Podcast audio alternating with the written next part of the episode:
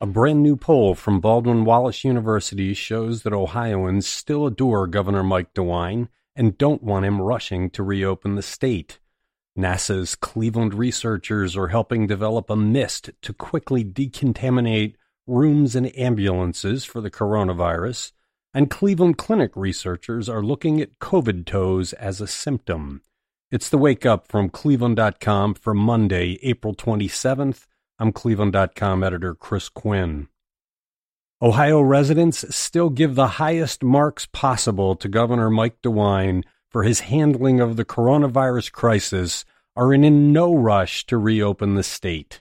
The governor is expected to announce his plan for restarting the economy today, but people polled by Baldwin Wallace University said it is too soon to open restaurants, playgrounds, daycare centers, stores, barbershops, and beauty salons.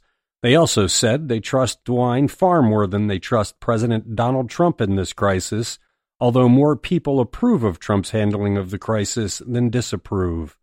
The poll showed Ohioans give high marks too to Dr. Amy Acton, the state's public health director. President Donald Trump and his Democratic challenger Joe Biden are in a dead heat in Ohio, according to a new poll by Baldwin Wallace University. The survey of registered voters showed 44.2% definitely or likely will vote for the incumbent Trump, compared to 44.9% for Biden. Trump fares much better than Biden in rural areas. Biden leads Trump handily in the cities. The suburbs are pretty much split. As you might expect, younger people favor Biden, while the over 55 set favors Trump. Biden also has much stronger support among women, with 48.8% saying they are likely to vote for him, compared to 39.9% for Trump.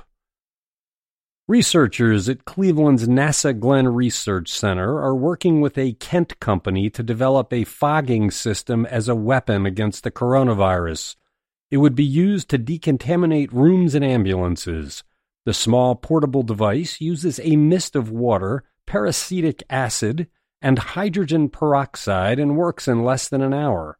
NASA Administrator Jim Bridenstine said the technology was developed to sterilize robots sent to Mars to make sure that no Earth microbes were accidentally introduced to another planet. Researchers at the Cleveland Clinic will photograph every skin abnormality on coronavirus patients to take stock of the abnormal rashes and the so called COVID toes that are capturing national attention. Patients, both with COVID 19 symptoms and without, are contacting doctors and pediatricians about swollen, discolored toes and odd rashes. There have been reports of net like patterns, bumps similar to chickenpox, and lesions and discoloration. The American Academy of Dermatologists is asking physicians to log cases of skin problems to get a better handle on how common this is. Theories include that the bruising on toes could come from tiny blood clots or inflammation. The rashes could also be from the slew of medicines used to weather the virus. With gyms and just about everything else closed, Northeast Ohio fitness and bike shops are seeing unprecedented sales. High school athletes can't use their school gyms and have been buying weights for strength training. People who use workout centers for cardio training can't go there now, so they've been buying treadmills, ellipticals, and stationary bikes. And then there are people who are recreation starved. One thing people are permitted to do is go for bike rides, so bike shops are selling out. Some are hoping to be resupplied soon, but they have waiting lists. Thanks for listening to the Wake Up from Cleveland.com.